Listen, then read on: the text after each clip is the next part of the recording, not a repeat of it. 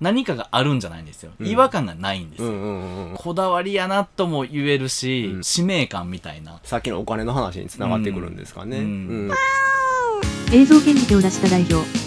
前回は自分の仕事に対する対価について話しました。今回はどうなるのか。アニメに学ぶお金と仕事の関係について、当社の社長と課長が熱く語ります。オープニングがすごい僕好きで、どんなんでしたっけ？あのーなんていうグループか忘れましたけど、女の子2人がはい。歌ってるんですけど、うんなんかアニメともすごいよくシンクロしてて、うんうんゆ超いできた、うん。あのーアニメで、うん最近ってこう、見てたらイントロスキップしますかって出るじゃないですか。ああ、出ますね。はい。あれ、僕、初めて全話イントロスキップせずに見たアおニメなんですよ。珍しいです。ううんん。なんか中毒性がはあはあって、あはあはでよく合ってるなと思ってて。なんかそういうことも含めて、あの、大人がよう遊んでるなって思うアニメ。あ。あもうままさにそうですね。はい。うん大人の、大人の遊び心っていうのがたくさん散りばめられてますよね。自分たちの苦悩もあちょっと混ざってる部分はあると思いますけどね。アニメ作る時の苦労があの高校生の口から言わせてるみたいな感じですよね。うん。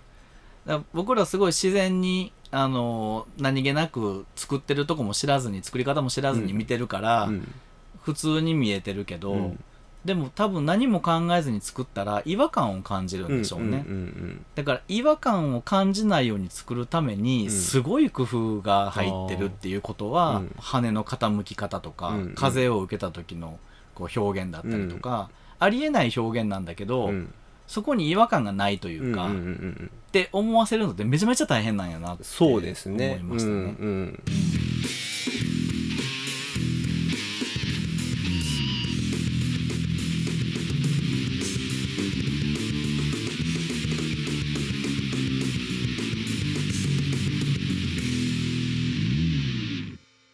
YouTube で岡田敏夫さんのチャンネルをフォローしてるんですけど、はい。ガイナックスうん作った、うんあの人がいろんなアニメ解説してくださってて、うん。でそのトトロトトロね。はい。のアニメで、うん。その蚊帳を釣って、うん。その蚊帳の中であの月明かりに照らされるシーンとかがあるんですけど、うん。そこの蚊帳の表現とかっていうのを、なんか僕よくわからなかったですけどすごいいろんな工夫をしていて、うんうんうん。本当に本物の蚊帳っぽく見える、うん。そのわざわざこうトレースのうん。ブラックトレースして焼き付けるっていうのが定石なんですけど、うん。ブラックじゃなくて、うん。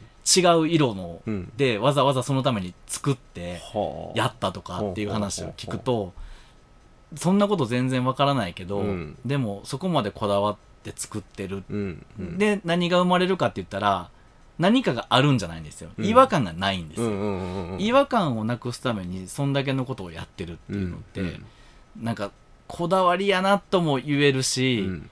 なんかそれがこう使命感みたいな。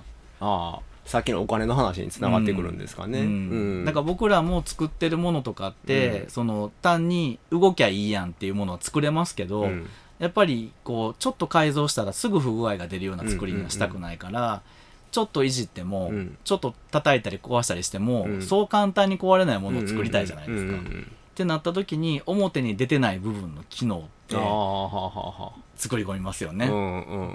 皆様こんにちは。AI ナレーターのユニコです。チャンネルユニコでは皆様からのレターやコメントをお待ちしています。取り上げてほしいテーマや二人への応援メッセージなど、どしどし投稿してください。それでは引き続き番組をお楽しみください。でもそれは表には出ないんですよ。出ないですね。だから我々もいや仕事全般そうかもしれないけど、うんそういうところに工夫をするのがプロなんかなって思ったりします。プロの定義ね。プロの定義ね。はい。まさしくそうですよね。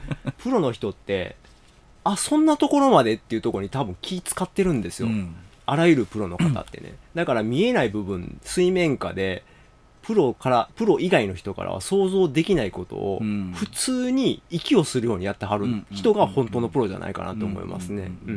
僕らもこうやって配信をさせていただくにあたり、うん。いろんな工夫をするじゃないですか。してますね、一応。機材の配置をしたりとか、こう壁作ってみたりとかって、はい。はい。そういうことって伝わらないうん、見えない。んですよね。うん。でもそれを僕らはそうやってるってことを伝えたいわけではないんですよ。違いますね。はい何か違和感を感じてほしくないから工夫をするっていうわけですので、多分プロとアマの違いってそこなんかなって気がしますあね。あ、そうですよね。うんまさしくそうやと思いますね。チャンネルユニコーン